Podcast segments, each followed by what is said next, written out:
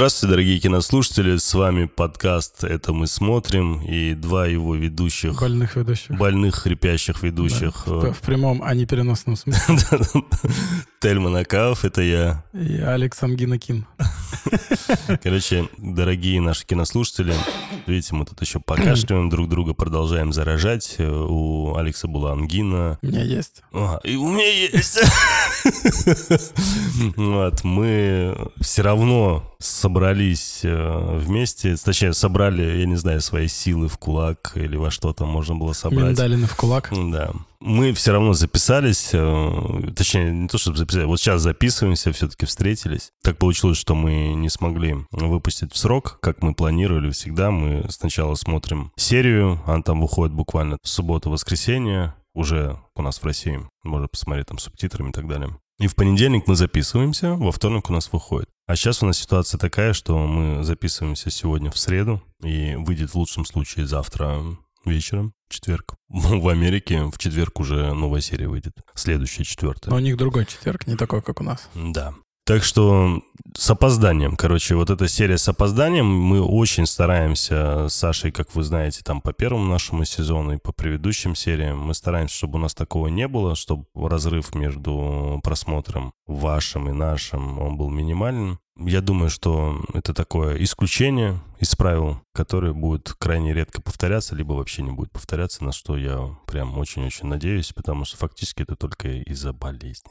Что ж, дорогие-дорогие наши кинослушатели, давайте нач- начнем. Давайте, Давайте начнем. начнем. Третья серия «Счастливчика Хэнка». Счастливчика. Начинается у нас э, с момента, где Хэнк пытается выехать из гаража. Ну как выехать? Ну, у него не- Пытается разбить свою машину. э, пытается все же выехать, да, но у него есть Он же некий... ка- рациональный человек, он видит, что она там не поместится. Тогда зачем он продолжает выезжать? Он думает, вдруг получится. Зачем Вдруг он, он, знаешь... зачем он продолжает жить, когда потерял смысл?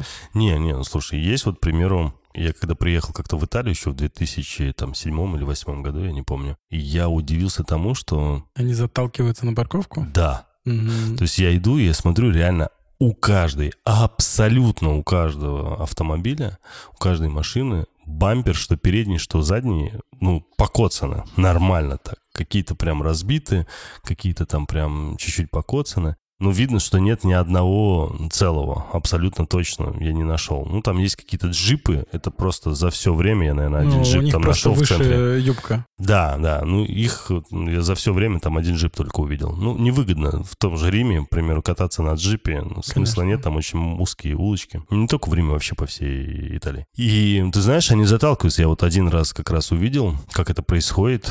Девушка, просто там машина реально, что у одной, что у второй, было место для маневра, они уже стояли. Она между ними пыталась протиснуться, она понимала, что если она подвинет переднюю и заднюю машину, то она прям идеально зайдет. И она так знатно била. И чтобы ты понимал, э, в Италии нету страховки на бамперы. А у нас есть? У нас, ну, конечно. Ну, по крайней мере, мне так объяснил гид, не знаю, насколько это правда. Ну, вроде как такая вот информация. Так что я просто к тому, что, может быть, у Хэнка были такие же мысли, что он думал сейчас, знаешь, протолкает, вытолкнет этот э, гараж. Скажите, я не показал, что это какая-то, как будто это какая-то некая аллегория на что-то была? Да нет, это он просто, ну, сильно расстроился, чтобы показать, как он выплескивает свои эмоции и крушит э, свою тачку, раздалбливает. То есть это максимально все банально. Здесь не Мне кажется, здесь никакого- это супер банально, да. Тут просто, это знаешь, как такой, тебе показывают эпизод, и ты такой, что же его довело-то до такого состояния? Я вообще не люблю, на самом деле, в начале. Ну, то есть я понимаю Cold Open, который мы с тобой обсуждали еще в первом сезоне, когда смотрели The Last of Us. Но я не люблю, когда в сериале показывают что-то из середины сериала. Да. И типа середины такая... серии Да, даже из середины такой- серии, точнее. И такая типа замануха. Вот, вот смотрите, вот такой А момент. так я вот не досмотрю. Да, да, да. 40 минут. Да, и как будто это тот такой момент, из-за которого я реально досмотрю. Ну, не то. Зачем Да, вы мне я это тоже согласен. Я, поэтому я даже не понял как-то. Я думал, будет развито событие это. Ну, то есть, что это начало и есть Да. серия. Потом там такая резкая склейка, я такой... Ну, ну, там сразу после этого начинаются титры, он, понятное Да. дело, из гаража не может выйти, ты не понимаешь вообще, что происходит. Потом ты понимаешь, что да, уже речь о том, что это просто небольшая, Не- небольшой кусочек из самой серии. Неясный ход. Абсолютно, неясный ход. да. Дальше титры, и после титров нам показывают очень милую сцену, для меня неожиданную сцену, где Хэнк и Лили в ванной. Да. В душе. И я Если такой, быть точнее. «Воу». Да, в душе голые моются. Ничего и, себе. и так у них романтические там эти прелюдии. или как- Искры. Да, да. Пролетают между ними. И тут там неожиданно что-то их там, там Лили чувствует какое-то некое Дребезжение. дребезжение, сотрясение или там Он что-то. такой, ну, возраст уже. И потом уже Хэнк выбегает и видит этот контейнер. Она говорит, дом трясется. Ну просто давай до того, как до контейнера мы дойдем. Но вот эта сама сцена для меня была неожиданностью. Потому что мне казалось, что взаимоотношения у Хэнка... Да и вообще, честно тебе скажу, вся эта третья серия, она была для меня очень странной. Во-первых, вот да, первая сцена, непонятно зачем она была показана. Вторая сцена в душе, я вижу человека, который буквально там первые две серии ведет себя, ну, мягко говоря, неадекватно. Его там все не устраивает, вроде как у него какой-то там некий кризис среднего возраста, он там то хочет уехать, то не хочет уехать, у него непонятные взаимоотношения с женой, которые ты никак не можешь прочувствовать, э, насколько они искренне, не искренне. И тут бац, и ты понимаешь, что ничего себе, у них прям любовь такая, прям хорошая, красивая, нежная, в душе. Ну, мне, короче, это показалось странным. А может быть, просто серия... немножко- Неожиданным, Ой, не скорее, серия, неожиданным. сцена выбивается немного из общей канвы, которую они выстраивали. Да, То есть да. вроде как у них напряженные отношения, а значит такой, ну, знаешь, ну, поход в душ с утра никто не отменял. Типа, встали, Да пошли. не то, чтобы прям напряженные, Такое. Просто они странно развиваются. Ты не Да. понимаешь. Они вроде как друг друга понимают. Да, видно, что они друг друга любят. Но Вот эти вот романтические истории, они как бы там вообще очень-очень редки. Из-за этого, когда они в итоге появляются, у тебя... Ну, сбивчивое немного Да, такое да, получается да. повествование, согласен. Дальше он выбегает уже на улицу, видит э, вот этот контейнер. Погрузчик. Погрузчик это, да, и говорит, это что такое? Он говорит, мы вот привезли по адресу, все окей, все нормально. И тут я вот я смотрю, и меня всего опять колбасит уже, да, это уже как бы третий момент, буквально за, там, извини меня, за начало серии не прошло и двух-трех минут. Какого фига? Что значит э, погрузчик взял, поставил перед гаражом? Как так? Возьми, убери, тебе говорит, убери. Он начинает с ним пререкаться и говорить о том, что, а что, вы этим пользуетесь? Так кто тебя спрашивает, пользуюсь я или не пользуюсь? Убрал, вот прямо сейчас. И ты вроде как цепляешься изначально за момент хотя бы убери отсюда, а дальше выясняешь, что это такое.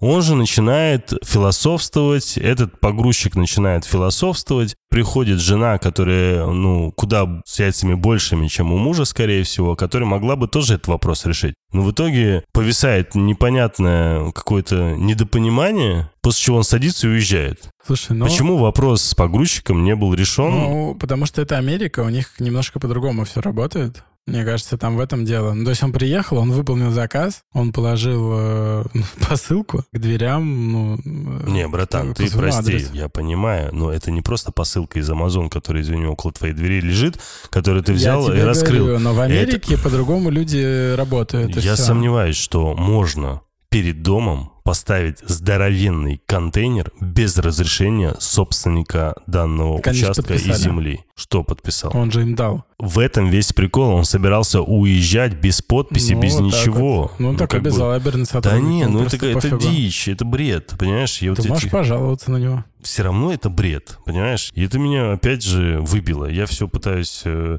настроить э, своих сейчас слушателей о том, что мне серия это не очень понравилась, потому что, ну реально, ну ладно, фиг с ним в начале, то, что там показали этот кусок э, не в тему. Да, там с романтическим моментом как-то это неловко вышло, странно. Это, уже, это, это мои э, проблемы, то, что я это не понял. Ну вот, вот это вот, к чему, зачем, почему он этот вопрос не решил. Да вот мы с тобой еще до начала записи, ты, я Да. у тебя этот момент спросил, ты такой, ну, он показывает такое, что он такой бесхребетный товарищ. Ты знаешь, я не заметил, что Хэнк бесхребетный товарищ. Ну, то есть это человек, который все равно, хоть и в шутливой форме, но достаточно резко э, выбивает то, что ему нужно, и если надо, говорит все как есть. Не было такого, чтобы кто-то его подколол, а он после этого промолчал. Ну, а здесь дело дошло до реальных Да вещей, везде реальные вещи были, все равно. Ну, блин, тебе надо выезжать из гаража, у тебя машина заперта, и ты такой, ну, ладно, давайте вам успехов выпьем потом как-нибудь кофейку или что там. Он сказал, понятно, что он э, стебется, ну, блин, все равно, как бы, он вопрос не решил. Стоит жена рядом, вообще молчит, тоже ничего не говорит.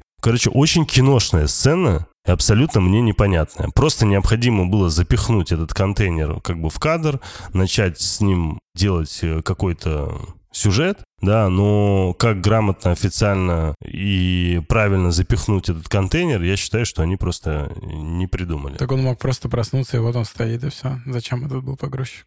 Допустим, он подбегает, контейнер стоит, а он уже Опять выезжает. же, без разрешения, как бы без подписи, ты не ставишь коробочку, повторюсь, которую ты можешь разобрать, собрать или там убрать или еще что-то. Ты ставишь здоровенный контейнер. Ты представь, вот я беру... А что, если этот дом принадлежит его отцу?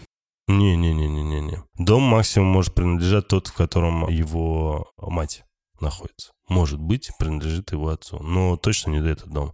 Здесь э, это к отцу не имеет никакого отношения. Нам же показали еще отца молодого. Флэшбэки. Флэшбэки, да. И понятно, что наш этот Тони оказался не отцом. Не отец. Ладно. Короче, вот он выбегает, вся эта история происходит. Мне это не нравится, я не могу понять, почему он таким образом закрывает эту сцену. Думаю, ну и ладно. Дальше он заходит уже дома, он звонит э, секретарю Да. э, своего отца, начинает выяснять отношения, говорит о том, что типа что это, для чего это. Он узнает, что это оказывается кабинет, и собрали отца. Он ему пригодится, когда он приедет. Да, и тот понимает, что, блин, какой приедет, вы что тут, чего вдруг? Он говорит, ну он сейчас вам сам расскажет. И после чего, Включается батя его. да, и мы первый раз слышим голос отца и понимаем, что как бы Хэнк абсолютно не готов взаимодействовать с ним и просто выключает. Мы это и так знали.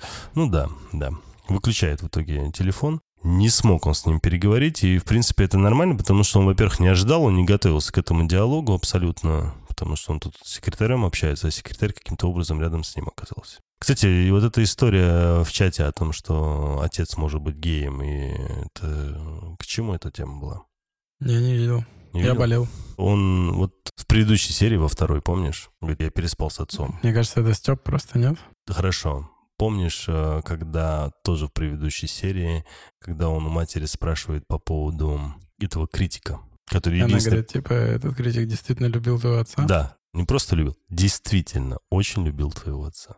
Намек? Ну, не знаю. Так странно, что это сразу в лоб не говорится, если это было бы так. Короче, как-то Как будто бы никто не знает об этом. Хо-хо. Зачем ему третья жена тогда? В итоге он кладет телефон и, разговаривая с, со своей женой, Лили, понимает, что надо ехать к матери, общаться с ней на эту тему, либо хотя бы ей сказать про это. Ну, он решил, что он просто позвонит, набирает мать, рассказывает про эту историю уже на улице. И мать немного удивлена, вроде как, что там есть какой-то контейнер. Ну, и на этом Да. у нас э, сценка заканчивается. После чего нам показывают уже школу, где работает Лили, и где Джейсон писает на шкафчике. Вот Очередной, это я смотрел такой, что? очередной бред, понимаешь? Это И- даже уже, знаешь, вот есть границы все-таки.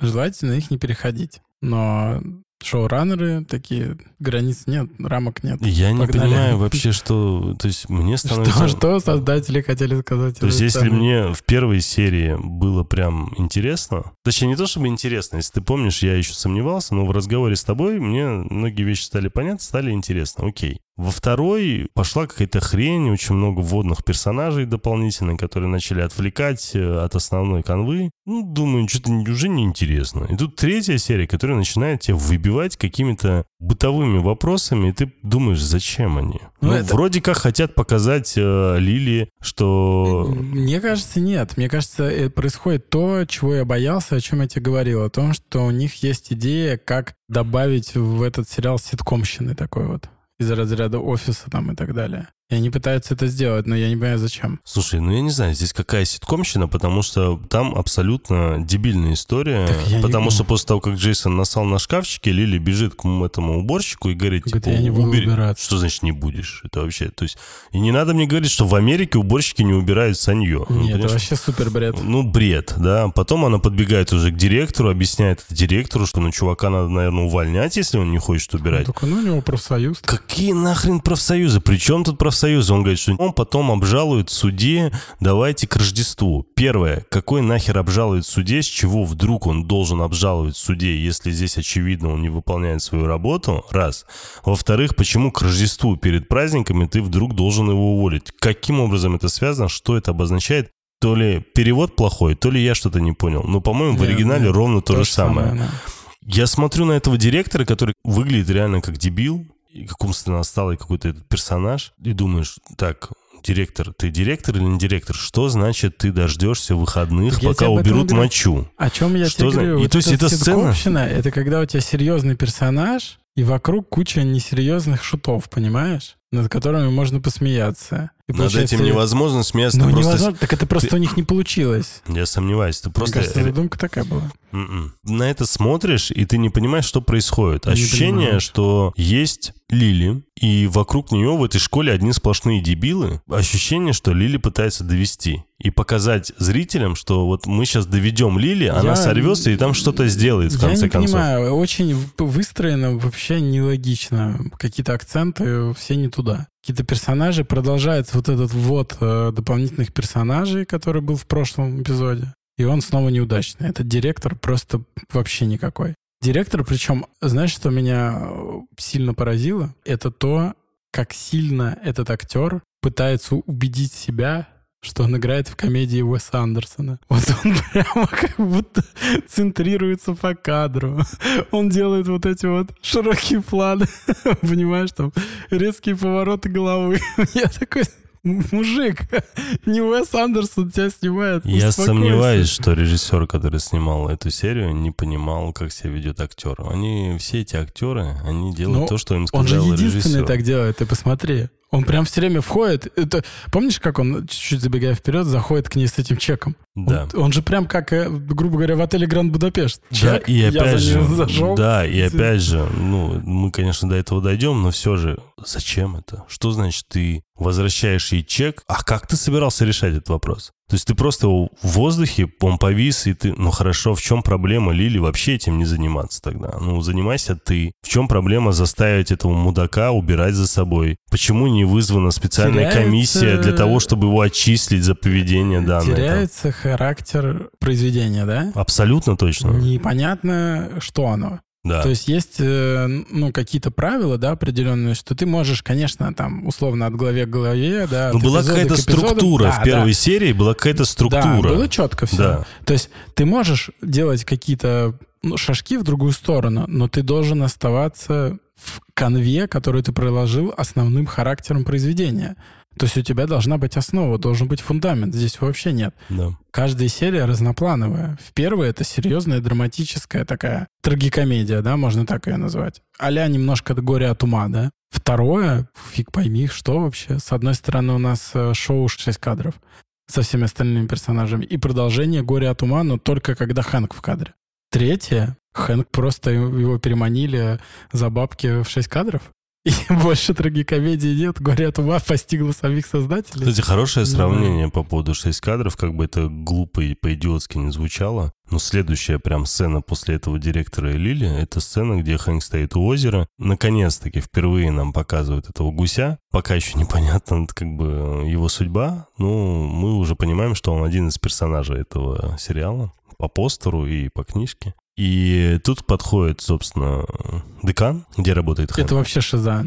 И я тут слушал, и то есть у них начинает вот это как раз как 6 кадров, начинается вот это подколки друг друга, ну, которые потом... Ну, я не-не, чувак, ну я серьезно. Я просто Да не-не, я шучу, шучу. А, ты тоже шутишь, да? Ну да, мы оба шутим. Ну ладно, короче, ну ты должен это сделать, да, ты понял? Ты же знаешь, что я не буду это делать. Я знаю, что ты Да, делаешь. ну так что происходит? Я не знаю.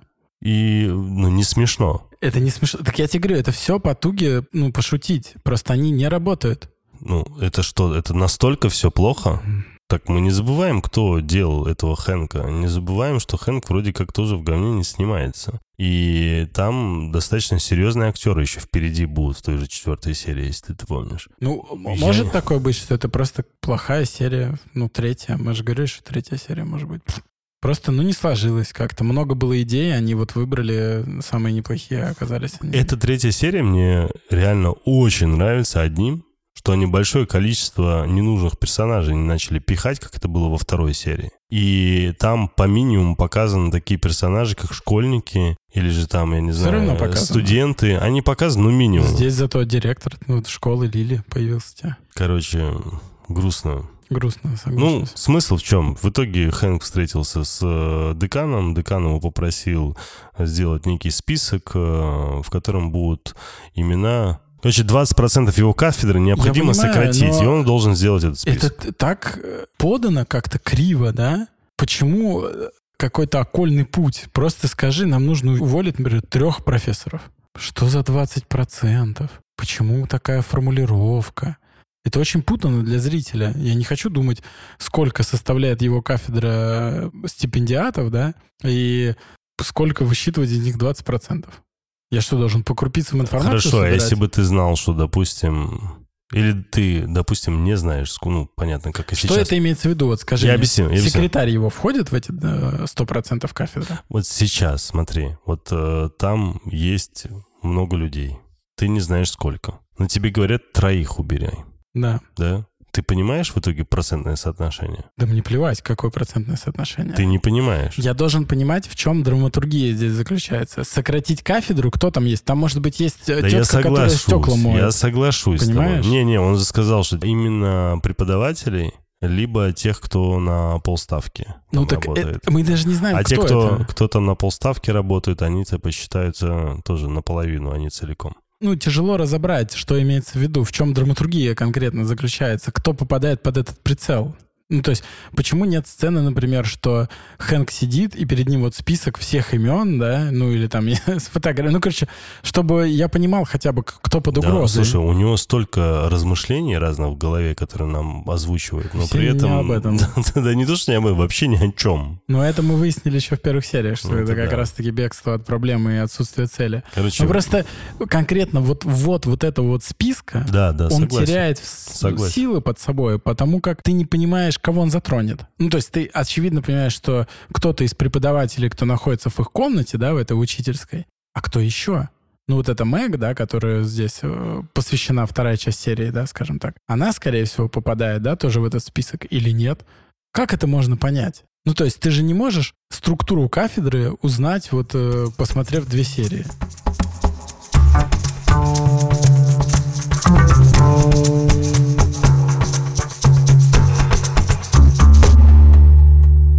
Значит, он приходит в учительскую, если ты помнишь, сразу Да. после того, как э, ему говорят по поводу этого списка. Он встречается с этими преподавателями по пути себе в кабинет, и они все на него нападают и говорят, Хэнк, Хэнк, Хэнк, мы тут слышали, мы слышали, расскажи, правда нам не это вообще или нет, что это такое, что получается, мы можем тоже оказаться в этом списке. Хэнк долго их выслушивает, говорит, да.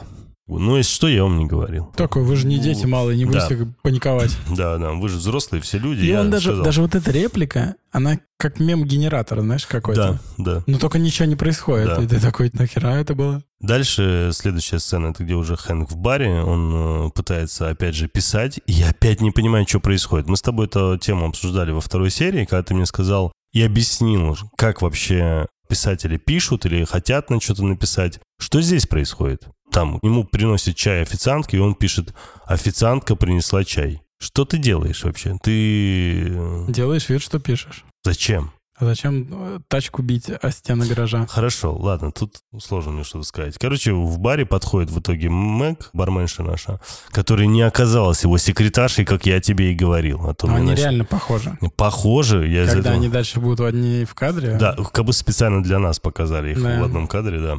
И он начинает отговаривать ее идти в штат.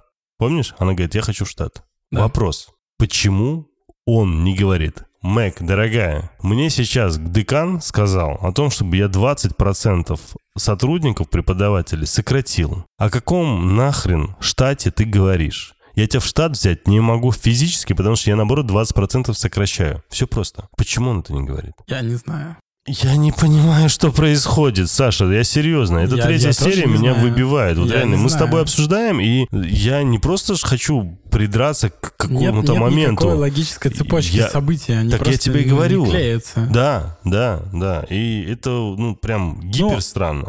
Эх, Ну, бред. Бред. И дальше следующая история, блин, Рорк э, там беспардонно врывается в его аудиторию, когда он ведет урок, помнишь? Ну, это, этот, э, это вообще шиза какая-то.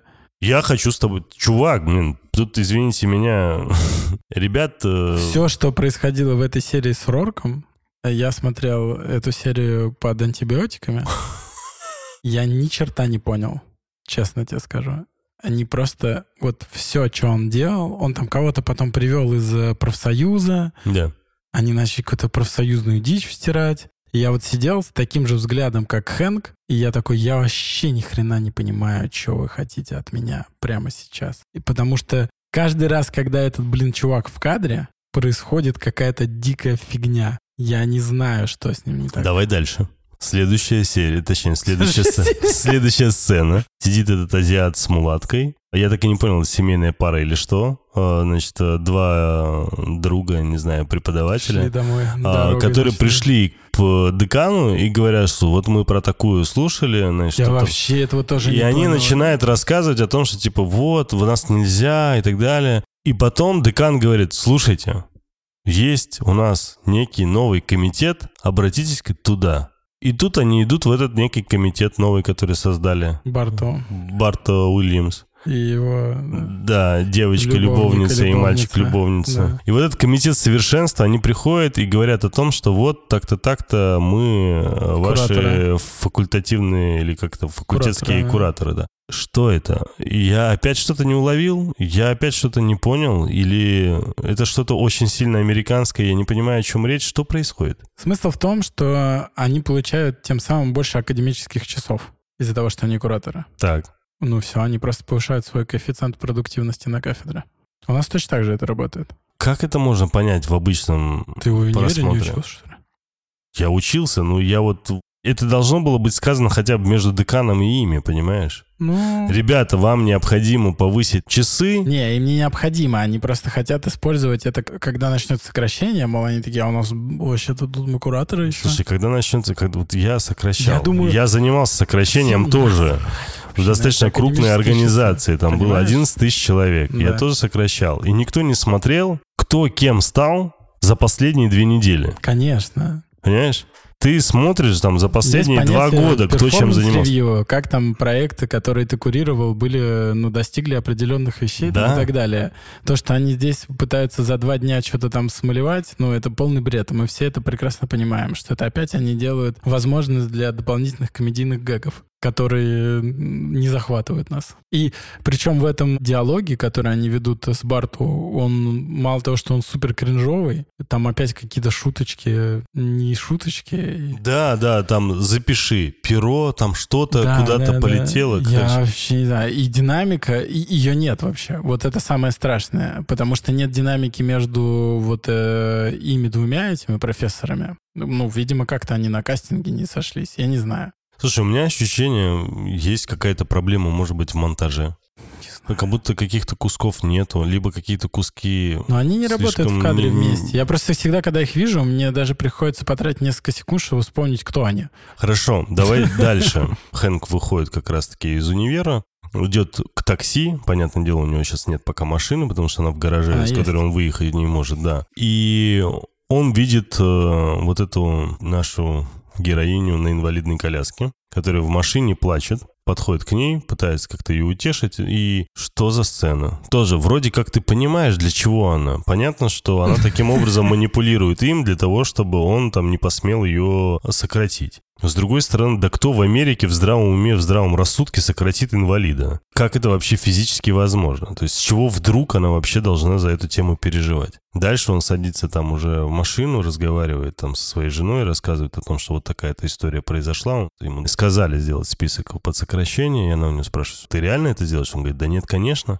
И ты не понимаешь, что там дальше, как будет. Ну, короче, там какой-то диалог, не будем детализировать. Он приезжает домой, и на волне всего происходящего его рубит, понятное дело, и он решил сказать, что вот денег у нас нет, того у нас нет, продам-ка себе вещи, которые у отца в контейнере из его кабинета. Может, на эти деньги там что-то мы сможем ну, что-то сделать. Он открывает контейнер, находит там письма своей матери, акцентирует фактически внимание только на них и начинает читать. И выясняется, что все это время мать переписывалась с отцом. Романтическую переписку. Ну, не то чтобы романтическую, разную. Там она общалась с ним как жена с мужем, только муж просто якобы в отъезде. Вот такое вот ощущение. При том, что он реально с ней развелся и уехал к другой. И потом как раз показывают нам вот эту сцену с гаражом, где он пытается Ну, выехать. он разъяренный, хватает Э, письма. Да, да, он с этими письмами пытается выехать, и нам показывают вот эту сцену, и ты понимаешь, а зачем все же это было в начале? Ну, как бы к чему? Ну, да- даже- я даже здесь сильно не понимаю. Да, за- за что. а, ну, то есть вначале она такая напряженная сцена, ты не понимаешь, как же, как же он до такой жизни дошел, а потом ты такой, ах,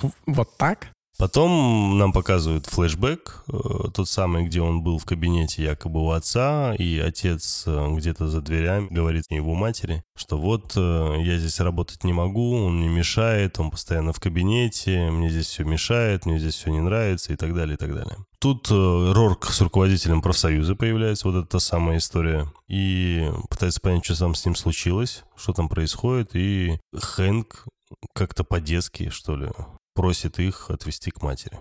Почему это так? Почему в этой сцене именно это так? Почему на это... акц- Ну, Я, я не понимаю. Он еще спрашивает, ты что, маленький? Да. Ты, не знаю. Рорка надо убрать из сериала. Да дело даже не в Рорке. Я не понимаю, что происходит в серии, понимаешь, в не этой. понимаю, да. Вот, сумбурная, э, очень сумбурная. Очень, очень. Дальше там в это время уже показывают, как Лили как раз покупает там эти средства для мытья шкафчиков. Очень так мило и под хорошую красивую музычку это все убирает. И в кабинет... Я просто... А, ты представляешь, в русской школе такое происходит. Да там этот чел бы лицом убирал. Не то, что лицом, Через языком. секунд, да. ну, Языком. просто- Его вводили бы там, понимаешь? Я просто не понимаю, ну то есть это дико смотреть, это просто дикость какая-то. Да и, и в американских школах так происходит. Ну, его бы просто заставили самого убирать, вызвали бы родителей, они бы убирали. Я уверен, что даже сами ученики бы какую-нибудь бучу подняли бы, Да, конечно. Там стояли он же чьи-то же описывал, э, Да. извини меня, шкафчики, он не один. Да. Его да. должны были там уже отметелить. Ну, это, короче, жуткая какая-то непроработка. Такое Да. впечатление, что эту ситуацию они... Вот там как раз следующая сцена идет, где заходит в кабинет директор. Да, да, То есть она все убрала, все сделала, да-да-да. Он отдает ей чек и говорит, я это оплачивать не буду. Потом он произносит вообще бредящую звук тему. Не-не-не, он... Поворачивается че- чек. Послушай, он, он разделяет хуже, экран. хуже. Мы видим Алекс, стоимость. хуже. Она ему говорит, ну у нас же есть деньги на какие-то непредвиденные расходы. И он говорит следующее, что моча не является у нас непредвиденным расходом, а вот купить какую-нибудь пиццу и где-нибудь ее там раздать или для кого-то ее приобрести, это и есть непредвиденные расходы. Это сейчас должно было быть смешно. Это уже бесит. Ну, то есть, как бы ты смотришь серию, и на этом моменте, когда он начинает нести этот бред, хочется взять чем-то треснуть его. Саньем. Да. Тряпка это. Короче, Лили в итоге намекает э, на то, что, слышь, чувак, э, Она не намекает, она прямо Ну, говорит, да. я еду на интервью. намекает, потому что что-то не поверил все равно то, что она сказала. Понимаешь, он говорит, а я тогда поеду устраиваться в театр. Ну что, что, что? Дальше, вот, на, кстати, вот это, Теперь наверное... этот Уэс Андерсон мой любимый персонаж. Следующая сцена, это где сидит вот этот будущий зятек, э, сидит как раз у Мэг э, в административном каком-то помещении, и у них небольшое собеседование. Это, наверное, одна из немногих сцен, которая в этой серии реально мне понравилась, потому что она очень хорошо подана с точки зрения того, что вот показывают вроде как идиота, вроде как без мозгов, но даже он прекрасно понимает, что происходит с Хэнком, при том, что сам Хэнк не понимает, что с ним происходит. Понимаешь, о чем я? Да. И она прям задает вопрос ему по поводу Хэнка. Вот он такой, он говорит, да не, не, он же не такой, он же шутит, потому что у него есть определенные там тараканы, проблемы и так далее, скорее всего, они связаны с отцом. И он начинает размышлять, и вроде он в тоне, в диалоге кажется идиотом, но он говорит очень правильные логические вещи. Но почему он такой? Это же глупо. Не понимаешь? Мне показалось, что типа даже идиот понимает, что происходит с Хэнком, а Хэнк не понимает, что с ним происходит. Не, мне кажется, они хотели сделать его более интересным, чем он есть, показать какую-то глубину персонажа, но выглядит это По-идиотски все равно. Да. Он все равно остался идиотом. Ну, то потому есть- что он в диалоге с ней, он все равно ведет себя как идиот, Да. говорит как идиот. Да. И даже Мэг здесь идиотничает. Потому что Я она, вообще не понимаю. она начала задавать ему какие-то нелепые вопросы. А как ты считаешь, почему он мне так ответил? Сидишь и думаешь, да блин, этот идиот-то откуда можешь знать, откуда и почему он тебе так ответил? Они находятся в каком-то административном помещении Но этого не в- бара. Не в баре, В нет. баре, в баре, в баре. Нет, она же оттуда идет э, прям на кафедру, а не в, в колледже. Там Чего так... вдруг собеседование проводить? Ну? Там так много странностей, что- Не-не-не, там монтаж такой просто, что она выбегает оттуда, а потом заходит в колледж. Ладно. Он как был странным, непонятным, тупым персонажем, таким же и остался. Только ему зачем-то дали философские реплики, которые как будто бы вообще разбивающие третью стену, не свойственную этому персонажу. В общем, Хрен с ним, с этим уже персонажем, ладно. Дальше Мэг э, звонят в этот период, пока она разговаривает с этим идиотом, о том, что надо маму забрать, потому что она там напилась у Хэнка виски или там что-то. Виски нашла Да, у в Хэнка кабинете, да. Причем я в первых двух сериях не знал, что у Мэг мама это Билли. Ты знал об этом? Никто не знал. А, то есть вот именно, я, может, я думаю, может, я что-то пропустил. И тут выясняется, что Билли — это ее мать. Почему Мэг просит ревью и протекцию у Хэнка, когда у нее мама на кафедре? Помнишь, она ему звонила ночью и говорила, что вот э, ты моей дочке сделал какое-то там рекомендательное письмо, спасибо тебе большое, что вот она там вне штата хотя бы устроилась, начала работать. Может, речь идет о том, что не работает какое-то там кумовство, может быть. Нельзя матери своего ребенка предлагать, рекомендовать. А Хэнку, типа- сомневаюсь, что кумовство где-то в нашем мире не работает на планете Земля. ну, а Хэнку вроде как можно. Мне кажется, кумовство везде работает. Ты представляешь, что за мир без кумовства был бы? Ладно.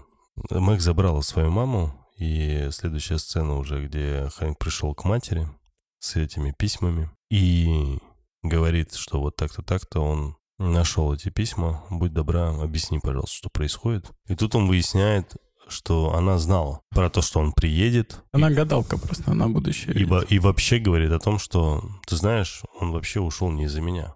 Он ушел из-за тебя. И вот этот... Не-не, там не так. Это прям неправильный перевод. Она говорит, а, he didn't left me, he left you. Да. То есть он ушел не от меня, он ушел от тебя. Он ушел от него. И... Так это не ушел. Left. Оставил. Он оставил тебя, а не оставил меня. И что? Но это разница есть. Только что сказал, сам ушел. Ну, я перепутал, значит, то, что ты раньше сказал, ты меня смутил. Оставил, имеется в виду. Ну, оставил, оставил, окей, хорошо. Я сразу вспомнил слова этого идиота, которые были буквально две сцены назад. Или одну сцену назад. Когда он говорил о том, что его мать гораздо хуже, чем кажется. И помнишь эту цитату? Нет. Но он начал говорить, что это проблема из отца там и так далее. Но на самом деле проблема, как мне кажется, он говорит, что дело в его матери.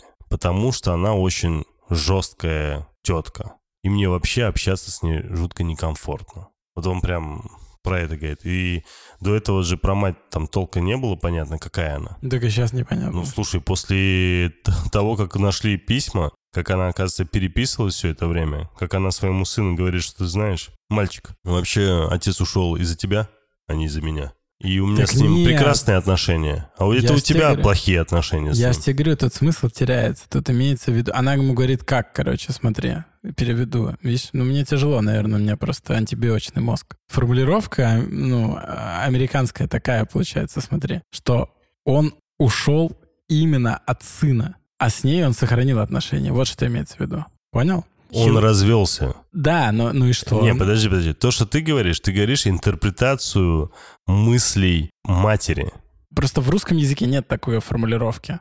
Либо я сейчас слишком э, Сейчас смотри. об- обсажен, говорит, чтобы не, понять. Он ей объясняет, мама, он с тобой развелся, женился на другой. Что значит, он тебя не оставил, а оставил меня? Что ты за бред несешь? Он ей об этом говорит. Понимаешь, из-за этого говорить о том, что оставили его, но не оставили ее, такого не было там. Это ее больная интерпретация. А, но я к тому, что она это как бы преподносит ему так. Конечно, Потому конечно. что это по факту, может, и не так, Как- это неизвестно. это не так, конечно. Это известно. Он три, сколько, два раза развелся, три раза женился, конечно. Даже третий раз развелся вроде. Из-за этого все это известно, понятно. Там идиот, отец, э, которому не сидится на месте. Она убеждает, что, видишь, у него все с ним замечательно и все хорошо. Хороший фильм «Гуляй, Вася». И даже вот эта сцена, где показывали письма, если ты э, какие-то там цитаты запомнил из писем, там был момент как раз, он говорит, что вот меня ушла там такая-то. Он говорит, очень жаль, но это вообще было очевидно, потому что она себя вела вот так-то, так-то, она там такая-то, такая-то. Ну, понимаешь? То есть она понимала, что он живет с другими женщинами, тот рассказывал, с кем он живет, говорил о том, что он уходит, и она такая, да, да, она такая плохая, зато ты хороший, я читала твои книжки, у тебя так все прекрасно. Но она немного повернутая тетка, понимаешь, на своей абсолютной волне. Похоже на то. Да. Не удивлюсь, что, правда, здесь э, все перевернется, и окажется, что не отец плохой, а мамаша немного шизой. Понимаешь? Вполне возможно. И он Все такой реально... И слова вот этого идиота, которые были сказаны, они могут быть такими некими открытием, знаешь, для зрителей. Посмотрим.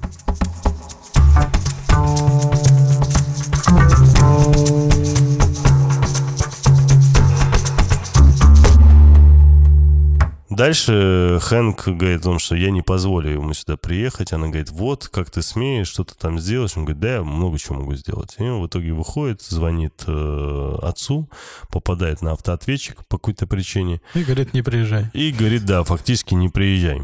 Просит его не приезжать. А дальше утренняя сцена, как я понимаю, уже Хэнка и дочки. Каким образом она там оказалась на кухне, уже нам не показывают. И... Ну, у нее ключи есть, она прошлый раз тоже... Ну да, обычно каждый раз просто, когда дочка приходила, она либо звонила, предупреждала, там, у них какая-то встреча должна помнишь, была быть. он вышел на завтрак, а она сидит, он такой, типа, что здесь делаешь? Когда за деньгами приходила в первой серии. Он просто вышел, она такая, просто пришла с вами позавтракать. Да, было такое, ты прав, ладно, прощаем. И вот они на кухне, и дочка признается, что она не справляется с теми обязательствами, которые взяла на себя вместе с этим идиотом. Что они там... строительству бассейна? Да-да-да. И вот у них там какой-то эскалатор есть, там эскалатор, там еще там что-то. Они там вот пытаются этим заняться, не получается. И отец э, предлагает... Не подфартило. Джули, да, ее, по-моему, зовут? Джули. Отец, Хэнк, точнее, предлагает Джули уехать. Типа, езжай езжай отсюда. У тебя везде, только не здесь, точно будет все хорошо. И в итоге он говорит Джулии о том, что проблема вместе, уезжай. Ну, проекция. Проекция, конечно, конечно. И тут она начинает психовать, и понятно, потому что она видит, что полное непонимание со стороны отца, непонимание о том, что с ней происходит, непонимание, какие у нее проблемы. Просто у него все максимально просто так, Джули, или там Мэг, или там Алекс, Тельман, у вас проблемы? Уезжайте, валите, валите да. Валите в другой город, и Слушай, там у вас все будет ну, хорошо. Э, я хочу сказать, что мне эта сцена еще не понравилась тем, что Джулия сильно отупевающая там какая-то. Не-не-не, там видно, что девочка эмоционально, э, она подавлена, ей тяжело, и ну, что она не справляется, она все-таки молоденькая и она не рассчитывала, что работать это тяжело, работать это сложно. Она выросла, наверное, немного в другой среде. У нее все было до этого просто. Там попросить денег у родителей, пойти погулять, отпроситься там на дискотеку, вот что-то в таком роде. А тут, понимаешь, она живет там с парнем и понимает, что ей тяжело. Она им еще говорит такая, вот, я не ставила там цели такие, как вы с дедом написать кучу книг, стать популярным писателем, и Хэнк стоит, как будто его просто писают его, как будто он... Ну, она сам. дала понять, что, во-первых, она не собирается сюда никуда уезжать, это тебе надо, чувак. Следующая уже сцена, где Хэнк и Мэг в баре, как раз э, Хэнк говорит, э, что вводится некий блок на найм, и уговаривает ее вообще Я уехать. Я вообще не понимаю, а почему потом выясняется, что это якобы ложь, если, похоже, так и есть? Не-не-не, ложь было про другое. Он же ей наврал на тему того, что часы, которые он давал ей часы определенные, которые могли быть у нее. Академические Акад... часы? Ну, не, ну там какие-то там часы, да. Вот на занятия имеется в виду. И он у нее их э, не мог отнять. Он просто сказал, что теперь вот сейчас мы не можем себе этого позволить. А на самом деле он мог себе это позволить. Он говорит ей, что я не могу тебе больше давать часы, что у нас вот блок на найм. Ключи от своей квартиры. Да. Новую обувь. И она срывается, и я знаю, что делать. Решает бухнуть. И Хэнк такой, и я тоже бухну. Да, вроде как. И вот они ну, выпивают под красивую музыку, показывают, как они мужик, шот за шотом выпивают, много все может хорошо. Выпить, но сохранить. И Хэнк после... Вообще, э, есть такое, что все эти сцены как-то смешно всегда воспринимаются, когда, ну, все знают, что американцы плохо пьют. И когда показывают сцены, как там они вдвоем набухались, и вроде как она убралась, а Хэнк огурчиком, и он ее, ну, переходим дальше сразу, короче, он ее привозит домой, и она там падает без сил, а потом вроде как она бодрая. Вроде как падает без сил, но на самом деле не так. Но хотя все знают, что ни один американец никогда не выпьет даже полностью бутылку текилы. Ну, ты знаешь, в одно рыло целая бутылка текилы — это не слабо. Я просто пил. И я тоже. Знаешь, что это, это нормально. Но они-то не смогут закончить ее. А мы-то смогли. Вот в этом и разговор. Он отказал, во-первых, ей, вот если ты помнишь, что там дальше, он привел Мэка, Мэк в итоге разделась, там верхнюю часть там сняла. Зачем?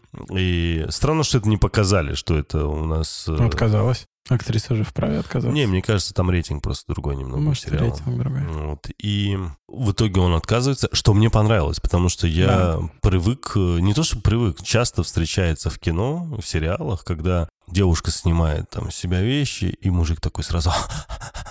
И вот Все эти... смотрели Californication? Да вообще, ну просто реально, мужиков всегда показывали как каких-то, знаешь, как собак, понимаешь, Ну да. которых там что-то чешется, им Ну, надо потому что обязательно... так и легче показать. Есть все равно некий предвзятый образ.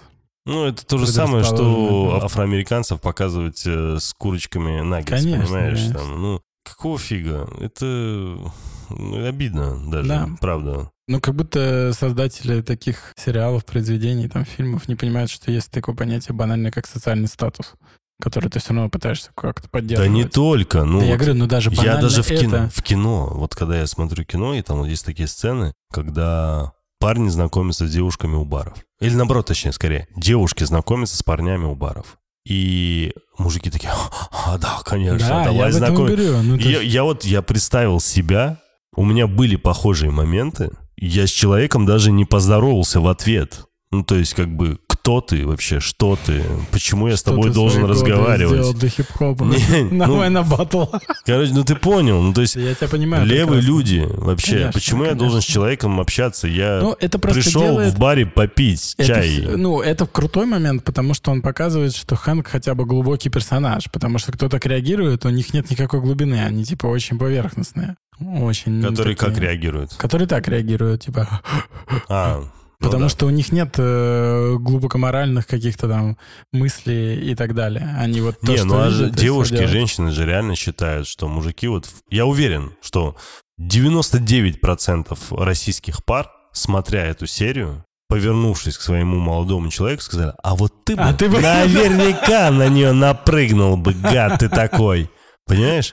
И женщины, большинство, ну, почти все, наверное, в этом убеждены, потому что и кино, и сериалы, они зомбировали их о том, что, ну вот, если пацаны, типа, находятся где-то в командировке, сидят там у барной стойки, если к ним подойдет какая-нибудь красивая девушка, они не откажутся. Да с хера ли вообще они должны согласиться? Ну, то есть, зачем? Для чего? Ну, как бы, А ну, потом она привела есть, домой их и порезала. ну, либо у тебя просто, да, может быть, совсем плохо все дома, и тебе не хочется. Так я говорю, ну, я не знаю. Должна быть глубина какая-то персонажа. То есть, ну, это не та реакция, которая в 90% случаях будет такой. Не, причем заметь, вот если обратная история, и если, ну, можешь себе представить, э, сидит также пара, смотрит сериал, а в серии показывают, как голый мужик сидит на кровати, И женщина на него и, же- и- и женщина такая на него смотрит и набрасывается на него. Ощущение, что вот все вот эти сцены, они придумываются женщинами-сценаристами для того, чтобы развить в мужиках Комплекс. комплекс какой-то, понимаешь, что типа вот вы вот вот так, а мы женщины не так. Да блин, давным-давно доказано, что женщины изменяют так же, как и мужчины.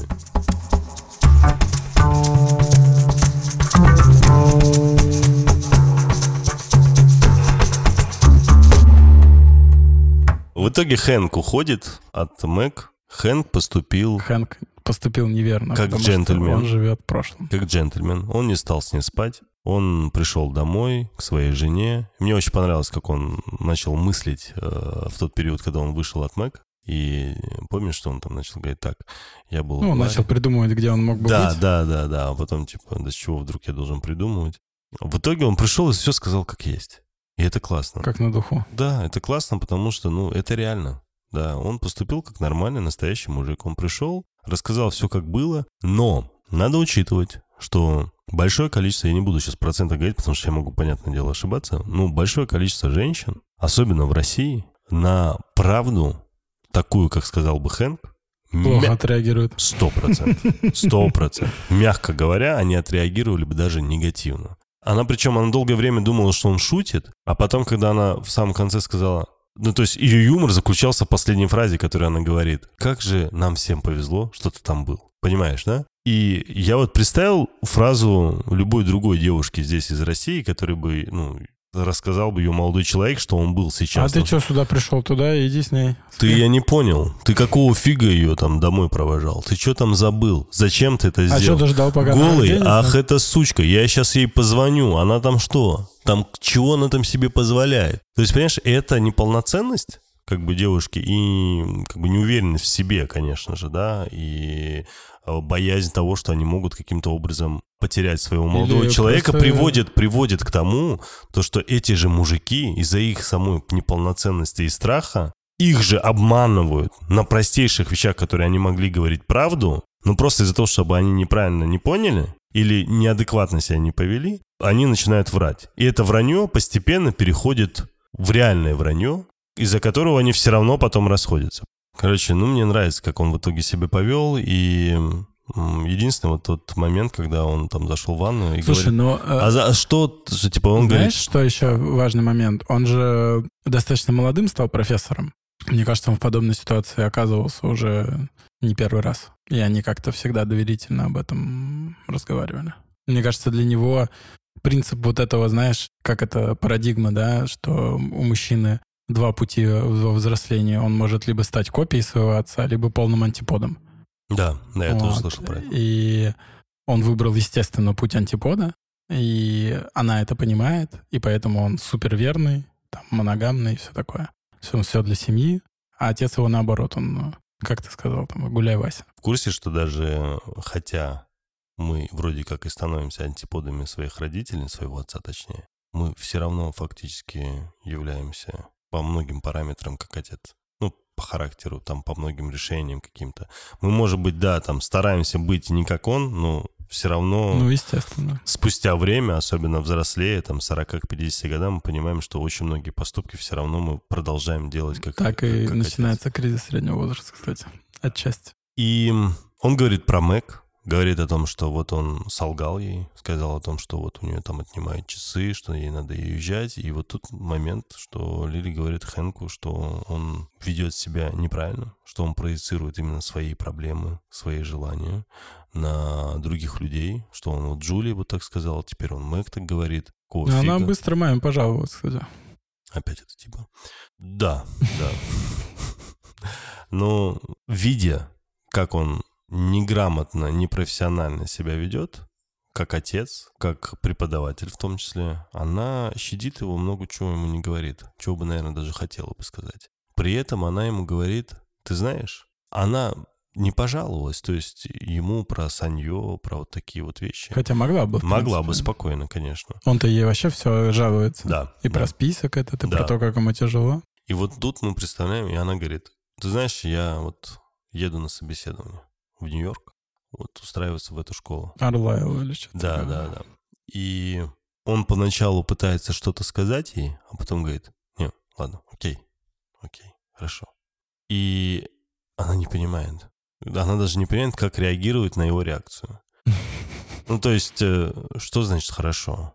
То есть, ты готов со мной вместе уехать, чувак? Или ты готов меня отпустить? Или, или ты готов меня отпустить? Да. Вот что ты сейчас вот этим сказал? Что ты этим сделал? Непонятно. Ну, собственно, этим и заканчивается вся эта серия. Ну, понятно, что у Хэнка тяжелый период, и приезд отца как-то еще сильнее его диспозиционировал в жизни.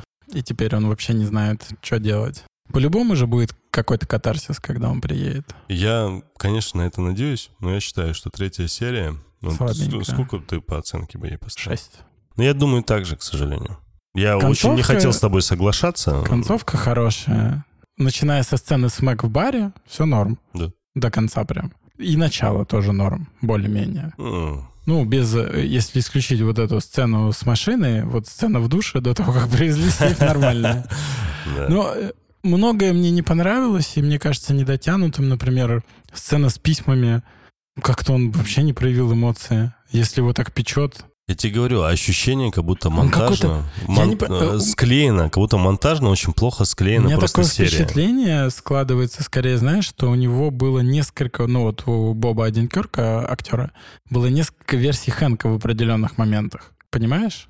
В работе прям над материалом. И он говорил, давайте снимем вот три варианта, да, условно, сцены. То есть вот он приходит, как мы увидели, да, к матери, он приходит, просто бросает в нее письма, да, там типа суперэкспрессия, он начинает там сходить с ума. Или он там разрывает эти письма, куда-то выкидывает и приходит такой просто, как у тебя дела? Не, он показал себя достаточно стандартным Ж- Хэнком. М-м-м. Ну что, по первой, по второй серии, здесь в третьей кажется, серии он такой же. И когда он кажется, приходит и дает ей письма, он продолжает себя вести так же, как он Мне вел. кажется, в этой серии очень много какого-то бесхребетного Хэнка, наоборот.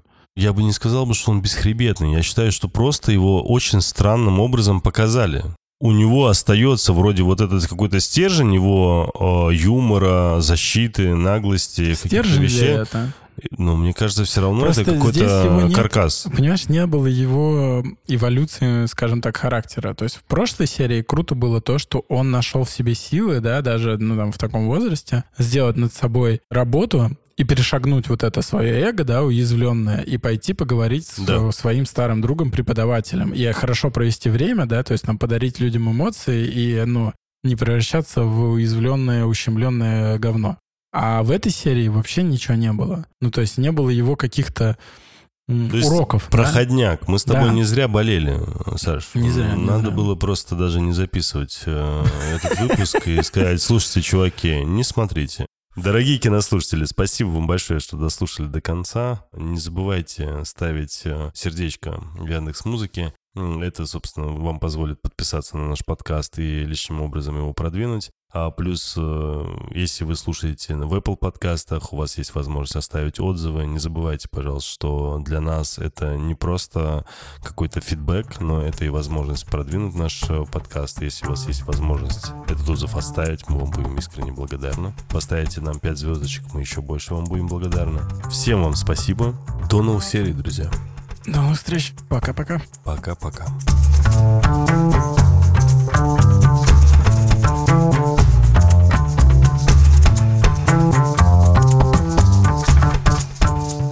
Это мы смотрим. Ваш проводник в мире любимых сериалов. Спасибо, что слушаете эпизод до конца. Подкаст «Это мы смотрим» доступен на всех подкаст-площадках. Ждем ваших отзывов и комментариев в социальных сетях. Все ссылки в описании. Подкаст «Это мы смотрим» сделали для вас ведущие Александр Кин и Тельма Накавов. Звукорежиссер Иван Петров. Графика Софья Егинова. Продюсер Сергей Епихин. Подкаст «Вселенная Бердикаст» 2023 год.